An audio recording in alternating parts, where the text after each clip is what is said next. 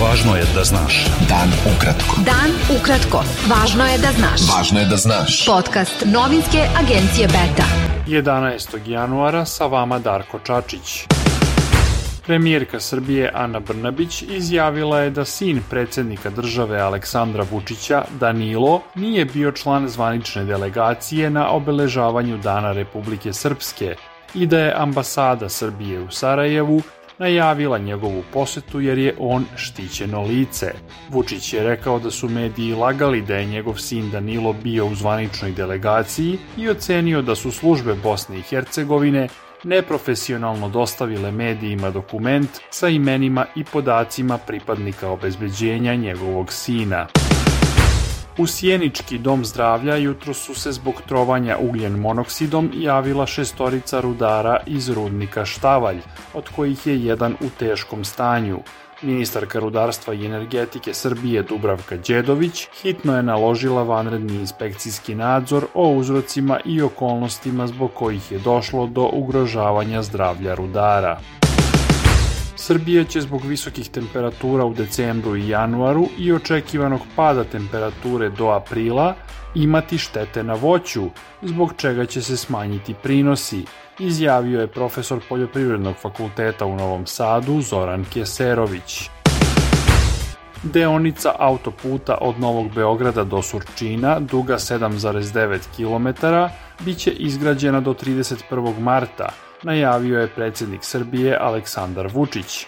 Ta deonica će za oko 20 km skratiti put od Beograda do autoputa Miloš Veliki koji vodi do Čačka.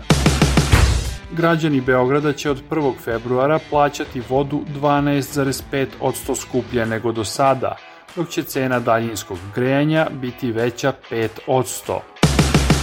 Gradonačelnik Beograda Aleksandar Šapić izjavio je da će u buduće na rečnim obalama u Beogradu biti dozvoljeno postavljanje splavova jedino na Savskom šetalištu i u delu Zemuna, preko puta Velikog ratnog ostrva, a da ih između Brankovog mosta i Ušća neće biti. Beta.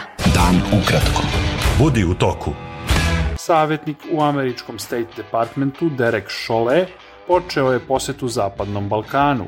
Na sastanku sa premijerom Severne Makedonije Dimitrom Kovačevskim u Skoplju, Šole je istakao veliku podršku Sjedinjenih američkih država daljem napretku Severne Makedonije.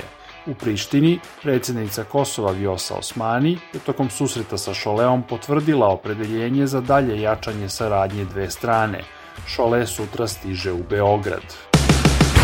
Predsednik stranke demokratske akcije Bakir Izetbegović prvi put od 2000. godine neće biti ni na jednoj funkciji u vlasti u Bosni i Hercegovini, pošto je danas potvrđeno da neće biti kandidat za delegata u Domu naroda Bosne i Hercegovine.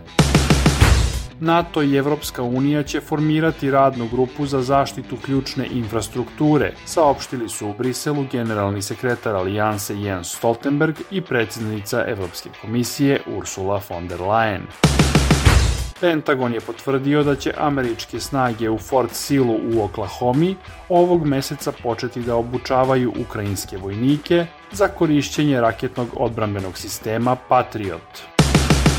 Ograničenje cena i embargo Evropske unije na većinu ruske nafte smanjili su prihode Moskve od fosilnih goriva, ali Kremelj i dalje zarađuje značajan novac za finansiranje rata u Ukrajini, jer je ograničenje od 60 dolara po barelu bilo previše blago, navode analitičari. Bilo je to sve za danas. Sa vama je bio Darko Čačić, slušajte nas i sutra. Pratite nas na portalu beta.rs I društvenim mrežama. Važno je da znaš. Dan ukratko. Podcast novinske agencije Beta.